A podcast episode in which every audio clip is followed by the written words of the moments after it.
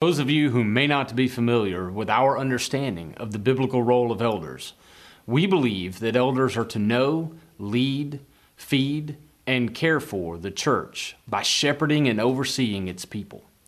While Christ is certainly the chief shepherd, establishing and building his kingdom, elders serve as under shepherds, stewarding the local church. To prevent personal kingdom building and to hold elders accountable, God has ordained that the church be led by a plurality of elders rather than by one personality.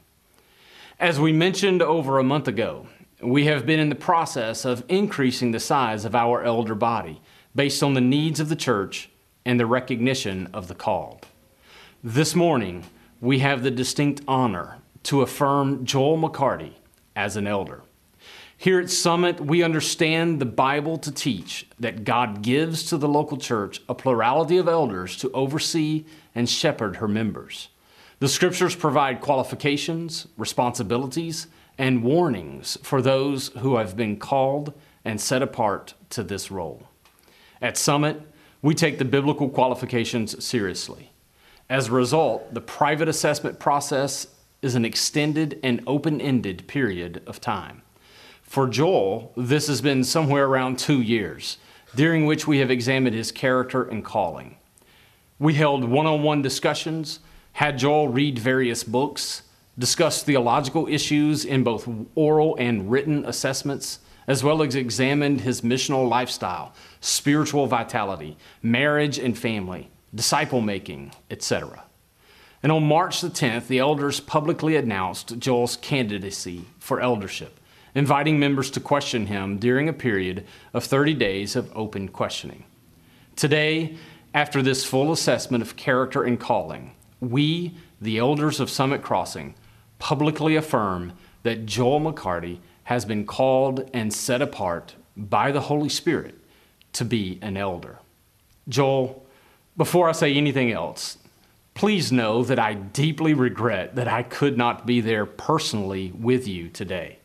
But I am thankful for the technology which lets me share these words publicly along with the other elders this morning. As you know, the responsibilities of eldership are broad and weighty. But for time and simplicity's sake, they can be reduced to just two things the Word and prayer. Deacons were established so that elders could dedicate themselves to the Word and to prayer all of the work of an elder, whether it is pastoral or oversight in nature, must come from the Word and must be prayerfully considered. This is because the flock which we are called to shepherd is not our own. Joel, we are called to shepherd the flock of God, which He purchased with His own blood. Because we shepherd and oversee the flock of God, there are some stern warnings for us who are elders. Having been given responsibility for the care of the souls of God's people and for the preservation of the doctrinal purity of the church, it's understandable why James said that we would, quote, incur a stricter judgment. Knowing that savage wolves will come in among us, not sparing the flock, and knowing that some will not endure sound doctrine, but wanting to have their ears tickled, they will accumulate for themselves teachers in accordance with their own doctrines, and will turn away their ears from the truth. Therefore, elders must contend earnestly for the faith which was once for all handed down to the saints.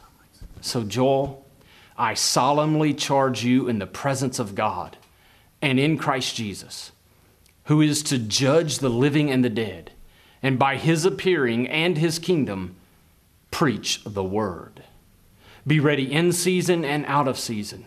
Reprove, rebuke, exhort with great patience and instruction. Joel, as you minister well to the flock of God over the many years of your life as an elder, I pray you will work hard in this manner.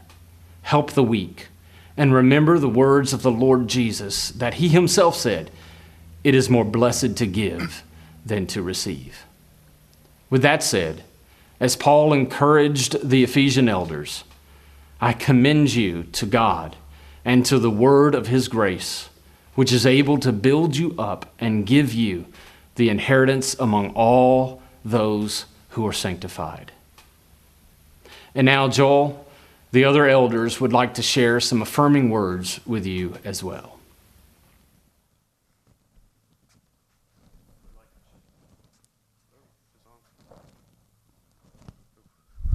Yes, I heard it. Is that working? This is not working.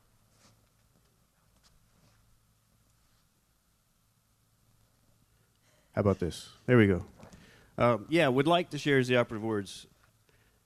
Yeah, I'm not going to look at you. I'm not going to get through that. I'm going to read. Uh, this is the problem with being a historical thinker. Every time I look at Joel, I, I see where he was uh, compared to where he is. So, my brother Joel, so much to say, so little time. I do remember an eager, wide eyed young man with funny glasses that you didn't even need. Inquisitive, hungry for the gospel. So I felt led to get to know you and to walk with you, and I learned you were a total mess. You and your wife, Christy, had been beaten by the church, by religion, but you hadn't been broken. And I believe the Spirit knit us together around your kitchen table, even though I had long hair and Christy was confused by that. I thought of you like a son who needed guidance, so I chose to walk with you. And through walking with you, I came to know a young man who loved Jesus and walked in faith. You left your religion, your vocation, many of your relationships behind in pursuit of the gospel. So I pray that you maintain that heart posture, both you and Christy, in the years that you have to display and declare God's glorious gospel. so we come to now. Through the years, the Son has become my brother, my confidant, my friend. It is with deep joy that I welcome you to be brothers in arms for God's church here at Summit Limestone. So I charge you with this never forget the broken road that you've traveled, for it allows you to relate well to those on the same road. Remember your first love, Jesus the King, who lived and died for you. Love your family with a prodigal love, lavishly. Pour yourself out for the church while knowing when to retreat and to rest. And keep men in your life who will speak truth to you, the hard truth you don't want to hear. And follow the Spirit wherever He leads you, knowing that He equips those that He calls. Shalom to you, my brother.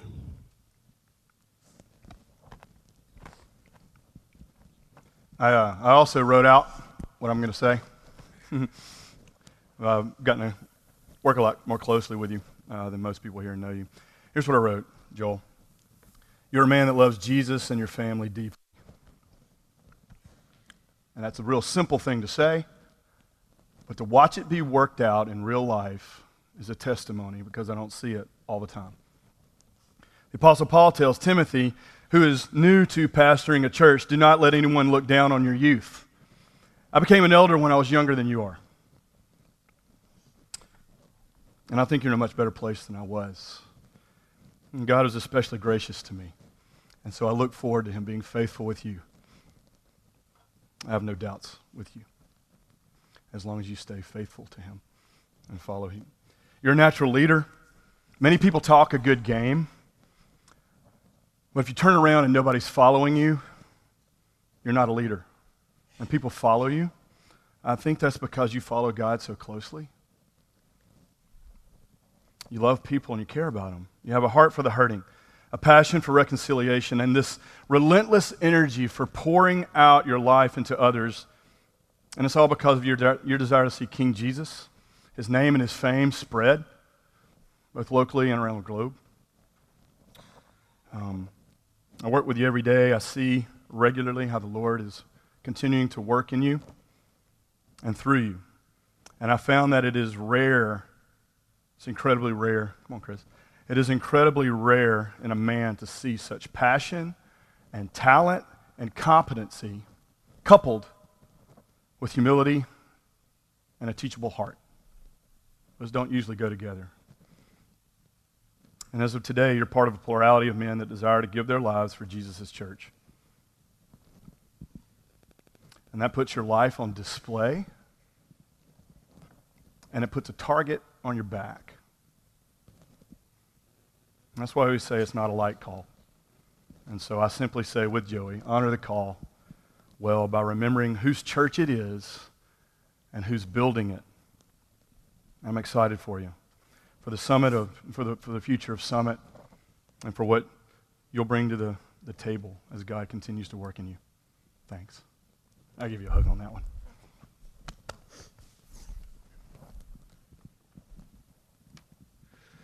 Joel, I've I've just loved seeing you grow so much. Um, and you know, I, I come from the perspective of marriage and family. I love seeing marriages grow. I love seeing marriages flourish, and I love watching you and Christy, how much you love your wife. And and when I read in 1 Timothy three two, when it talks about what an elder is, the second thing it says, is an overseer must devote uh, must be above reproach, and this says a husband of one wife. Then it continues right on from there. It says, he must manage his own household well, with all dignity, keeping his children submissive. For if someone does not know how to manage his household well, how can he care for God's church?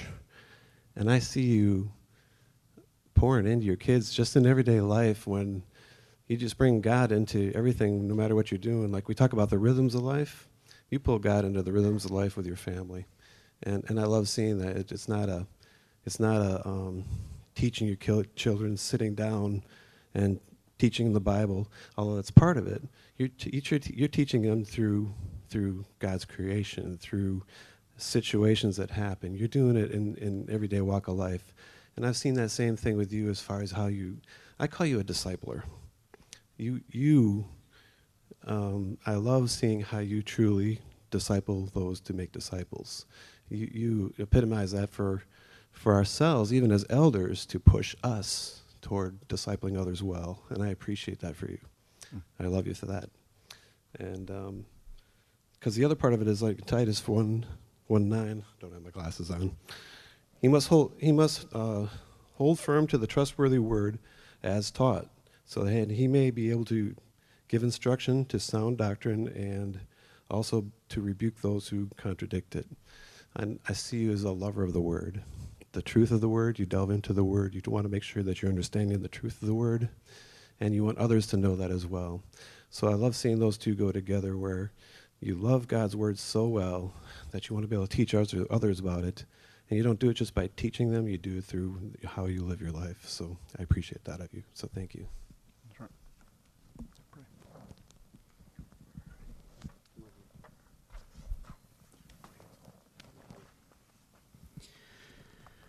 Father and Holy God, we, um, we rejoice this morning that we're able to gather with your people in your house. Uh, Father, that we are publicly recognizing your call on Joel's life and therefore on his family's life to shepherd your people. Father, I pray that in the years to come, Father, that they just grow deeper, not just in, in knowledge and in truth of who you are, but Father, in love with you. Father, let their relationship with you deepen, uh, deepen in the hard times, because there will be valleys and there will be summits. So, Father, help them to continue to, to follow you, um, even into the hard places, to see your justice um, displayed in all areas of, of life and in community and in society, um, that you may be made known and your renown, uh, Father, would be made more famous, uh, Father, in the neighborhoods and in the nations. So, Father, we ask for your protection over Joel and his family. Father, we ask that you give them the courage they need to simply go up. Continue to guide them. Let them continue to surrender and love you well. It's in your son's name we pray. Amen. Amen. Thank you, guys. As we move forward, we've got, uh, I want to let Joel say just a couple things and then we'll move on to the next part of the, the service. So I wrote out, I guess I should speak into this. Um, I wrote out um, what I was going to say as well because I don't know if I'm going to make it through this, uh, but I'm going to try. So, hey, Summit Crossing family. Uh, you know that here at Summit Crossing we value transparency and honesty, and so I wanted to take a moment and share with each of you some thoughts and information regarding some things that God has been doing in mine and my wife Christy's heart over the past year or so. Um, first, I want to start by saying thank you. Thank you for allowing me to have the humble honor of serving you as a part of the elder team here at Summit Crossing. This is not something I take lightly, and I want you to know that by the grace of God, I commit to serving each of you faithfully as an under shepherd of our chief shepherd, King Jesus. Uh, we love each of you, and we don't say this lightly, but as an elder team, we are willing to be poured out as a sacrificial offering for the sake of your souls, as Christ was poured out for the sake of ours. Our journey to this day has been quite a ride. Some of you may know our story, and some of you may not. But when we came to Summit Crossing, we came hurting, tired, beat up, and completely burnt out by the emptiness of religion. And little did we know that in God's sovereign plan, He had sent us to the exact right place. As we became a part of the Summit Crossing family, we were slowly and consistently cared for, shepherded, mentored, discipled, and nurtured back to spiritual and emotional health. And after some time, God gave us the honor of turning around and faithfully pouring back our hearts to see the kingdom advance here locally into the nations by my serving on staff here at Summit Crossing. During that time, we've had the privilege of helping many who, just like us, were once tired and hurt by the emptiness of religion, now experience the freedom, joy, and abundant life that can only be found in the good news of Jesus and his kingdom.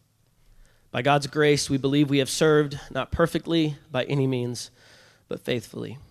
We have indeed been honored and humbled to be a part of this church family, and we absolutely love every single one of you that make up Summit Crossing Limestone. It's not about the name Summit Crossing, it's about each of you, your beautiful faces, and the unity we have as we join with God on His mission. This local church family in little old Athens, Alabama, has truly become our family. And as you know, Summit Crossing cares deeply about seeing disciples made. We believe that one of the most effective ways to see that happen is the God ordained means of church planting, both locally and globally. And when we became a part of the Summit Crossing family over five years ago, we were introduced to this incredible culture that valued sending out laborers for the kingdom. And since that time, our hearts have come to be fully aligned with this vision. Over the years, we have grown immensely, not only as human beings, but as followers of Jesus who desire to see him made famous to the ends of the earth. And personally, I've learned a lot about myself, my strengths, my weaknesses, and what success and failure look like for me as a servant leader of God's people. While we've always been perfectly content serving and laboring in the roles God has called us to here, over the last couple of years, there have been moments where I've thought in the back of my mind that there was a desire to explore a call regarding church planting. But since we were so fulfilled and satisfied in where God had us, I always ignored the thought. But more and more, the idea continued to rise to the surface, and about nine months ago, my wife and I decided to enter into a season of actively praying and seeking the Spirit, having no idea where this process might lead. We did not begin this journey of prayer alone. We sought outside affirmation and wisdom from mentors and peers, asking them to help us as we pursued clarity. We spent much time in prayer, seeking the Holy Spirit's direction, and we explored the mission of God as laid out in Scripture, asking the specific part that He was calling us to play. As we neared the end of 2018, it became clear to my wife and me that this was more than just a passing thought. We became convinced that this was a work of God. Through multiple conversations with trusted men, both inside and outside the body of Summit Crossing, God affirmed that this was His work and that we were called to lead a church plant at some point in the future. I could elaborate more fully as to how we've arrived at the specifics, but I'll just get to what I'm wanting to share. And we are actively working toward leading a church plant in Decatur, Alabama, and our goal is to launch Sunday gatherings by the end of the summer of next year, 2020. Obviously, this means a lot of different things for a lot of different people. We are very well connected here within our church family, and that makes this transition process all that more painful. However, we are trusting God with His church, and we are utterly confident that He will take care of the necessary details that need to be worked out over the next 12 to 18 months. Though there are still some questions to be answered in regards to replacing the various roles that I currently serve in, myself and the elders are expending the necessary energy toward laying out a healthy plan of transition. And we've already seen God working to ensure the care of his bride here in Athens, Alabama. We are so excited about what the future holds for each of you, as well as the people God is already raising up in Decatur to be a part of kingdom advancement here in North Alabama. So I want to thank you so much for hearing our hearts regarding this journey. One of the hardest things about coming to this decision has been that it means distance in relationships that literally mean the world to us. My wife and I have wept multiple times when we faced the reality that following Jesus in this manner meant leaving a people and a city that we absolutely love. When the day comes for us to physically move as a family, we will be leaving a piece of our hearts here in this city and among you all. While there will be sadness in this journey, my hope is in Jesus. Church, we will have all of eternity in the new creation to hang out together, build kingdoms together, play games together, sing songs together, and be worshipers of Jesus through every single moment. And the city of Athens, thank God, will be made new. No more division, no more pain, no more questions, no more fear, no more rebellion, no more prejudice, no more judgment, and no more sin. So before I give this back to Jamie, I wanted to share answers to just a couple questions that we anticipate you might be asking as a result of this announcement. So, first, what does this mean about my role as the pastor of Missional Life?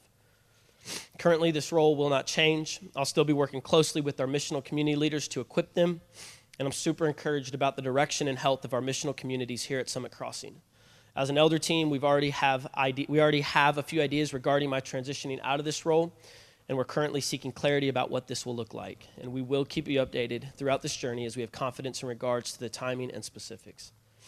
Secondly, what does this mean about my other two roles, pastor of student discipleship and pastor of creative arts? As with mission, pastor of missional life, these roles are not currently changing, and we've already begun the process of forming a plan of transition for these two areas. Clearly, God has been working. We've seen that, and we're growing in excitement about what He's going to do. And again, we'll keep you updated as we have more clarity, especially those of you that are most affected by the leadership in these areas. And lastly, what does this mean regarding my new role as a part of the elder team? Again, currently, this role does not change. I need you to hear that I am fully committed to serving and shepherding the people here at Summit Crossing Limestone as a part of this team until the day we fully transition out. And we will communicate that day very clearly. When I entered the process of discerning the call to eldership, I had no idea God was going to do what He has done in our hearts regarding church planting. The more formal elder process, which I began over two years ago, and the informal process of discerning God's call regarding church planting, which I started around nine months ago, were two separate things started at two separate times, but I believe God has sovereignly affirmed both around the same time. I'm convinced that one of the reasons for my being raised up and called to serve as an elder during the season of transition is to give me a greater purpose and sense of responsibility for the care of the body here at Summit Crossing, as this call is not one I take lightly. And I've already felt and seen this work out tangibly in many ways. I know there might be more questions you have that we did not anticipate, and we completely understand that. And I'll be in the back uh, after the service today to answer any of those questions regarding my current roles or the church plant. And all of the other elders are 100% available as well to answer any questions. And for those of you who may be interested in being a part of our church planting journey by either praying for us, being a financial partner, or by going with us, I will share with you all what that might look like as we solidify more details. But for now, you can all simply be praying for myself and others that are actively working toward this end. That being said, if you have immediate questions or just want to hear more, please again feel free to see me in the back after the service, and I would love to share with you what God is doing. So, again, church family, thank you for giving me the freedom to be transparent and honest, for allowing us to share our hearts. I love you all and consider it a great honor to serve alongside you. I want to close with this verse of encouragement from Romans 15. May the God of hope fill you with all joy and peace in believing, so that by the power of the Holy Spirit you may abound in hope. Thank you, church. Yeah. Um, yeah. Come up here. Come here. Church planting ain't for the faint of heart.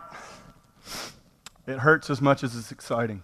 Um, and that's, that's a long way away. I mean, I could be a different person by then. All right? I hope to be. Joel has been, he started as our janitor, became our creative director, our student pastor, our missional community pastor, and now he's going to be our first church planter. Um, we've planted and supported church plants, and we've never actually, after actually we were one, but I've never sent one out. So this is going to be generation number two which is a big deal. That means it's in our DNA, literally. And so we are to, to celebrate that. We affirm that in you. As much as I hate it, I love it. And uh, yeah, love you, man. All right. Now, here's what you're really asking How is Jamie going to get a sermon done in 15 minutes? I know that's really the question on your minds, and I'm about to do some magic. Now, I have, I have whittled this thing down and whittled it down, and I am way under my word count where I normally am, and it's still going to kill you. But I'm going to do my best, all right? So, so let's get together. We're in, Math, uh, in Mark 11, all right? Mark 11, it's Palm Sunday, it's triumphal entry.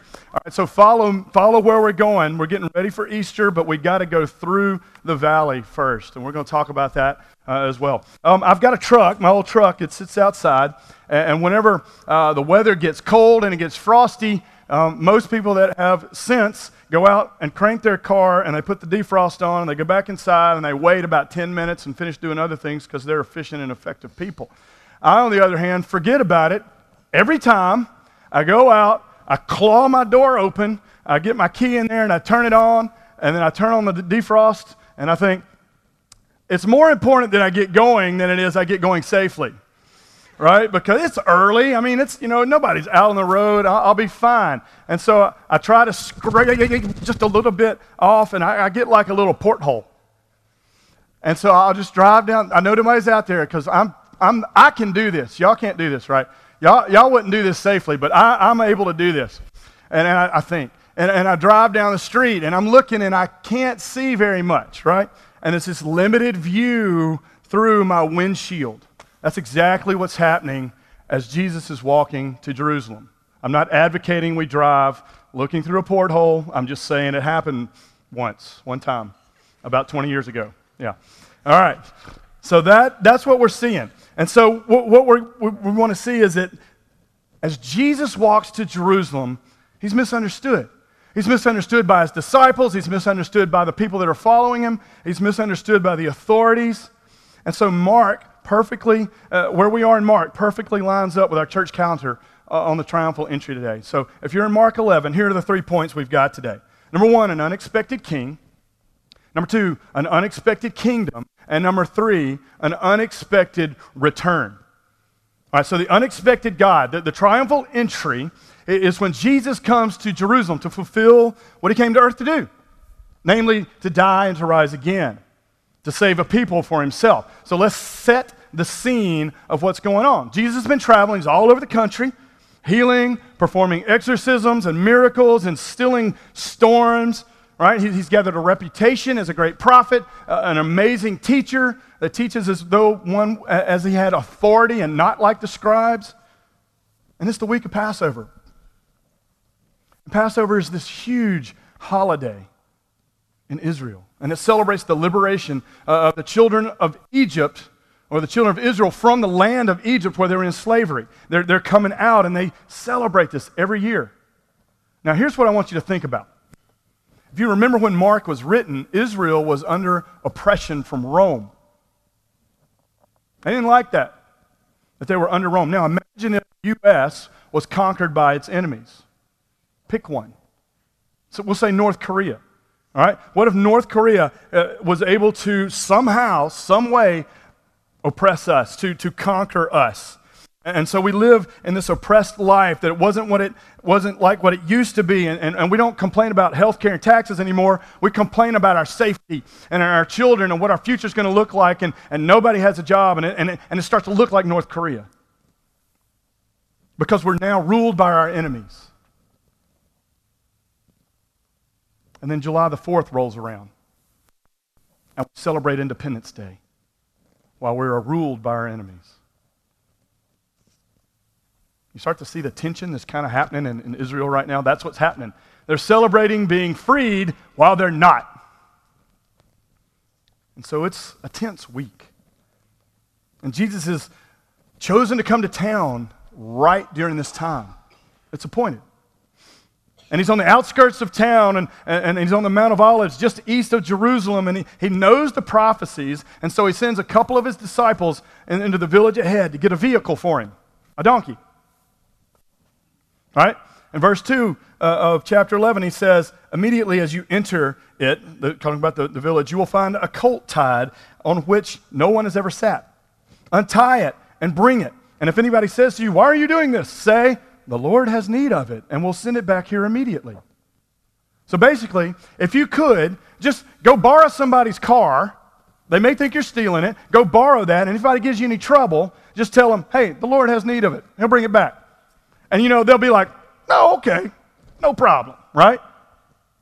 So either Jesus has made previous arrangements, or this is a glimpse of his sovereign knowledge, like we had last week when he told the disciples that he was going to uh, go and, and when he goes into Jerusalem, they'll mock him and spit on him and flog him and kill him. He's very specific on what was going to happen. He just knows. It's just one of those step out and it's a God moment and then back.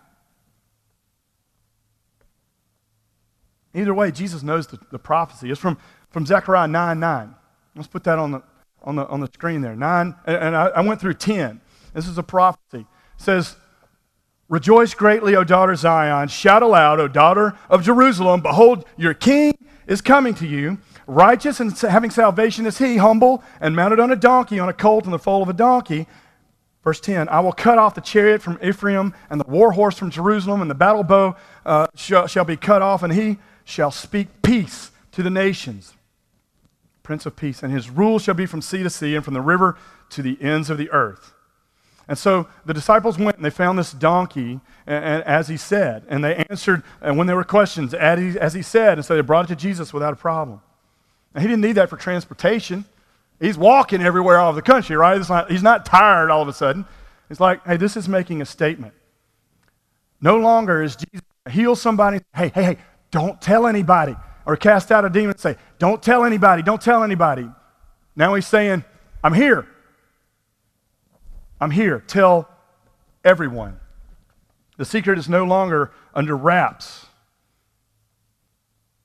And he was letting everybody know that, even though it would lead directly to his death. He's establishing that he is the Messiah to the crowd. And so, riding on a donkey, something that was done as a symbol of peace if you come on a war horse, you're coming for war. If you come on a donkey, you're coming in peace because they don't get videos and clips and commercials. You had to know what is the king doing? What is this, what is this person saying? And so Jesus is saying, I'm, this is, I'm a different kind of king. And so he, he approaches the city on a donkey with this ragtag bunch of followers, and people are excited nonetheless. And we see in verses 7 through 10 that they're throwing their cloaks on the ground and they're spreading palm branches and other leafy branches on the ground. And this is something you did when royalty came to town, when people that were important, because the, the, roads are dusty. I've been in Nepal, the dust is sometimes six inches thick. It's ridiculous. You, I can't even imagine it. That's why you wear bandanas over your nose because you're just breathing in dirt and dust all the time. So they would throw out uh, their, their cloaks and their branches, and they were getting excited. And this is, there's an example of this in 2 Kings with, with Jehu when, he, when he's coming to town. And, and, they're saying things like, Hosanna, blessed is he who comes in the name of the Lord. And the scholars tell us that there couldn't have been too many people there, though. Couldn't have been too many people because there would have been a Roman presence. Because you can imagine when a lot of people are getting excited and there might be a Messiah coming to town, there might be an uprising. There might be a rebellion. And so the Roman soldiers, well, they, they had to be ready for that. And so there's no Roman presence here. And, and nobody brought it up in Jesus' trial. When he was on trial, nobody said anything about this at all. So it's kind of this isolated event that's just kind of siloed right there in Scripture. And so we have this small but excited group of people who see Jesus as a great prophet. The disciples see him as a Messiah, but they don't understand what kind of Messiah. The crowd sees him as this great prophet and teacher. And, and, and Rome is kind of expecting this rebellion arising up of the people. There's a lot going on here. And so Jesus and his group are entering Jerusalem from the east, which is prophetic as well from the book of Ezekiel. Now, at that similar time this week, as preparations are ramping up for Passover, we know that Pilate's coming to town too, because he's responsible. He is in the seat, uh, a prefect over Judea. And a Roman soldier's presence is always increased during a time of festival because of the possibility of uprising. They have to double, triple their guards. They have to present a united front. And so Pilate would have traveled around the city on a war horse, full armor, helmet shining in the sun, proclaiming his superiority and rema- reminding Israel of who was in power. He'd be fully armed, kind of like the passage we read in, in Zechariah with chariots. That would kind of be the M1, the, the tanks of Rome, and then uh, he'd have uh, the war horses, or kind of the Black Hawk helicopters, battle bows, which I guess are the machine guns, M16, general artillery. He would have an entire army that expressed power, control, and dominance to remind Israel who was in control. See the picture? It's a showdown. One power against another, one king against another. Pilate on a war horse, Jesus on a donkey. Two different kinds of leaders, culminating in the death of one. One representing the world and its ideas of power and greatness and leadership, and the other representing its simultaneous holding together, intention, majesty, and meekness as the king sits on a donkey. All the makings of a good movie, except it's better. He's saying, I am a king, but I'm not anything like you'd ever expect. He's the lion and the lamb saddled on a donkey all at the same time. An unexpected kingdom. Number two. So we see the, the people know that something special is happening. That's why the crowds are, are laying down palm branches and cloaks and shouting out and, and welcomes and, and, praises. And, and Mark says that they were singing songs like, Hosanna blesses the name uh, of he who comes in the name of the Lord and blesses the coming kingdom of our father David. You know what the word Hosanna means? We just sang it. Hosanna. I have no idea what this means, right? I mean, that was the first time I sang it. I was thinking, I hope this means something right and good because I have no idea what I'm saying right here, and, and I'm just being led around, right? It, it does. What it means is save us, save now. There's an urgency that's attached to it. It's like, we need you. We're under Roman oppression. We need you. Save us, save us, son of David. It's a cry for rebellion. And the crowd's excited. It's Passover. And maybe Jesus will do for us what Moses did for our forefathers deliver us, free us. Do it again. And Mark is very specific. Look at, look at the verse. Mark is very specific on how he records what the crowd is saying. Blessed is the coming of the kingdom of our father David. Did Jesus say that? No. Jesus never said that. He says, Prepare, for the kingdom of God is near, it's at hand. He was not coming to restore the good old days of King David. They thought he was. He did not come to tweak the earthly Israelite kingdom by granting independence, setting up another monarchy, and expelling the Romans from Israel just so we could do it again. The Old Testament is fairly obvious that it ain't going to work. That's why his kingdom's unexpected. They're expecting something similar to the kingdom they were in now, except where they get to run the show and they get to decide what to do. And Jesus said, I didn't come for that. And so he gets us into Jerusalem we realize that there's more confusion than certainty because they're saying the kingdom of our father David. No, no, no, no, no. The kingdom of God. The way that he wants to bring it in. And so there's this confusion that's certain uh, and uncertainty. Is he the Messiah? Is he just a great teacher? We don't really know. Jesus is saying that he's explicitly the Messiah, and Mark presents this grand arrival with this huge anti this moment. He comes in and he gets to Jerusalem. Look at verse 11. This is totally not what you expect. But Mark is making a statement. He says, And he, being Jesus, entered Jerusalem. Verse 11.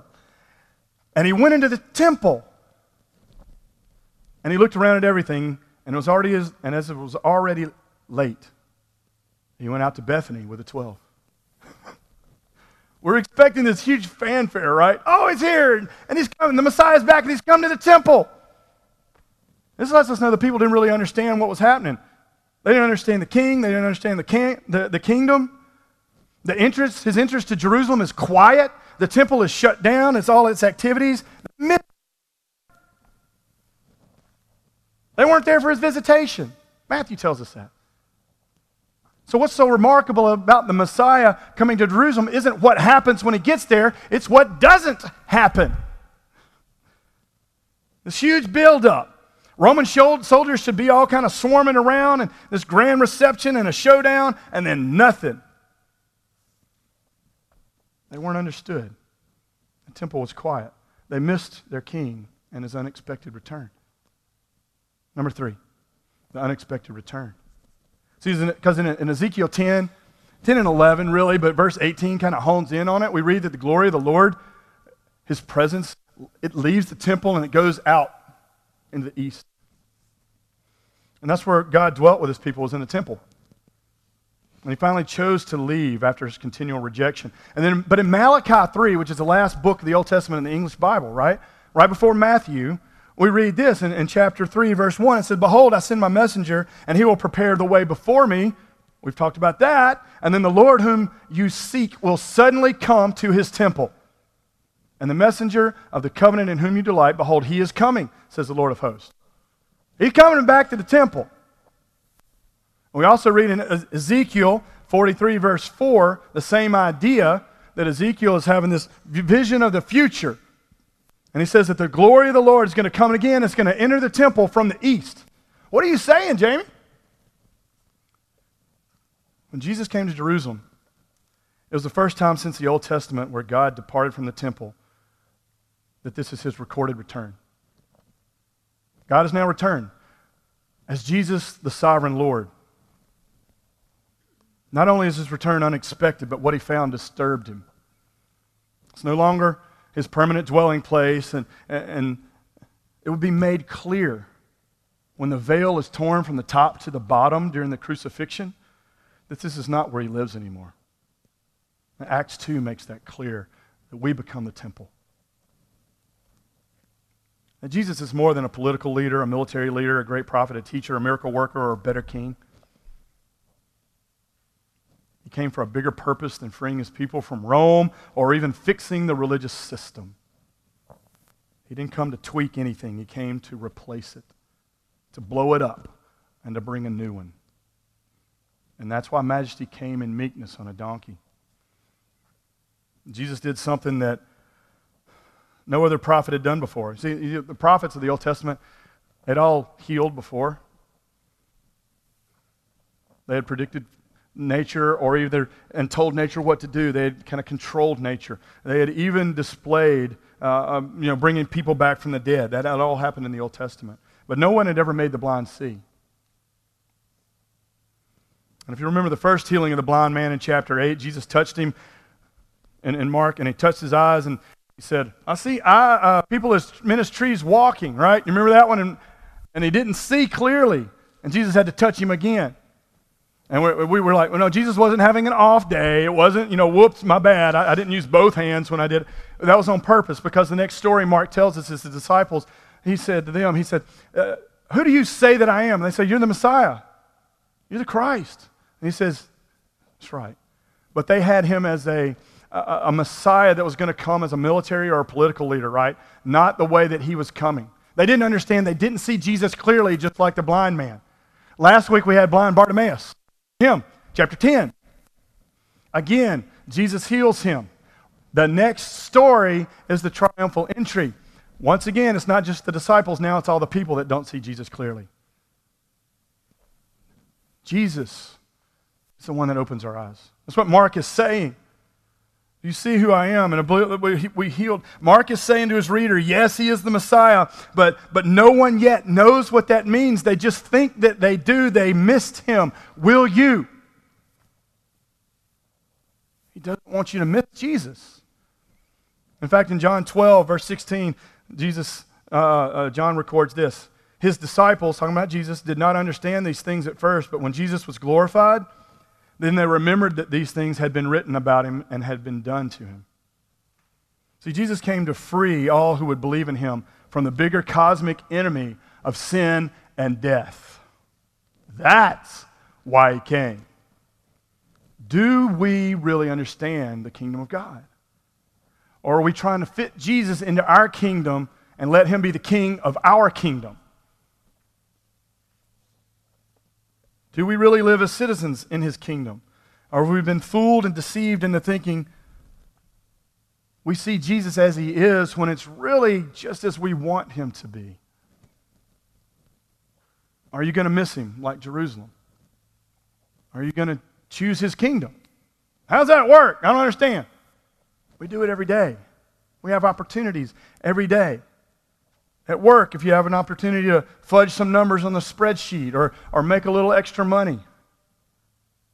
When you come home from work, maybe you just want to sit in your recliner and you've got four kids that they don't know you're, you've been working all day and you're worn out and, and they want dad or they want mom and you just want to phone it in. When you're in a discussion with your spouse and what comes to your mind is not, it's less than kind. And you're deciding, it'll feel really good if I get to say this. I've been wanting to say this for a long time. Or, do you realize what you're about to do and the harm that it can cause? When you're at school and you have an opportunity to cheat or to think or to post questionable content on Snapchat, whose kingdom do you choose? Your version of the kingdom or Jesus's? And so, what we say is let's run to Christ together, realizing that no other king can make our eyes see, and no other king could defeat sin and death while riding into town on a donkey. Let's pray together. We'll put three directives up on the screen. Number one is simply pray for God. We get the worship team to come on and come up here. Pray for God to open our eyes to His kingdom and our hearts to follow Him with everything we've got. Number two, that we would thank God that though we don't deserve to be in His kingdom, He invites you. And then finally, three, I know all of you know, whether your children go to Athens or not, high school, that we're part of a community, whether you live in the outskirts or not, we're all affected. And so I just ask you to pray for much divisiveness that's happened, for much out of kids wanting to know do we go to school, do we not go to school, parents wanting wisdom, discernment, how do we deal with this? Our friends don't treat us the same, we're different, everything, and it's just a lot of confusion. With, with a lot of helpless feelings, hopeless feelings, and not knowing how to address things. Okay, so we just want God to move right now. Action later, prayer now. And so let's just pray for leadership and teachers, students and parents, because this next week will be difficult on multiple levels. Let's spend a couple minutes. I'm going to close in prayer. You keep praying if you're praying, and I'll lead us through into the Lord's Supper. Let's do that together.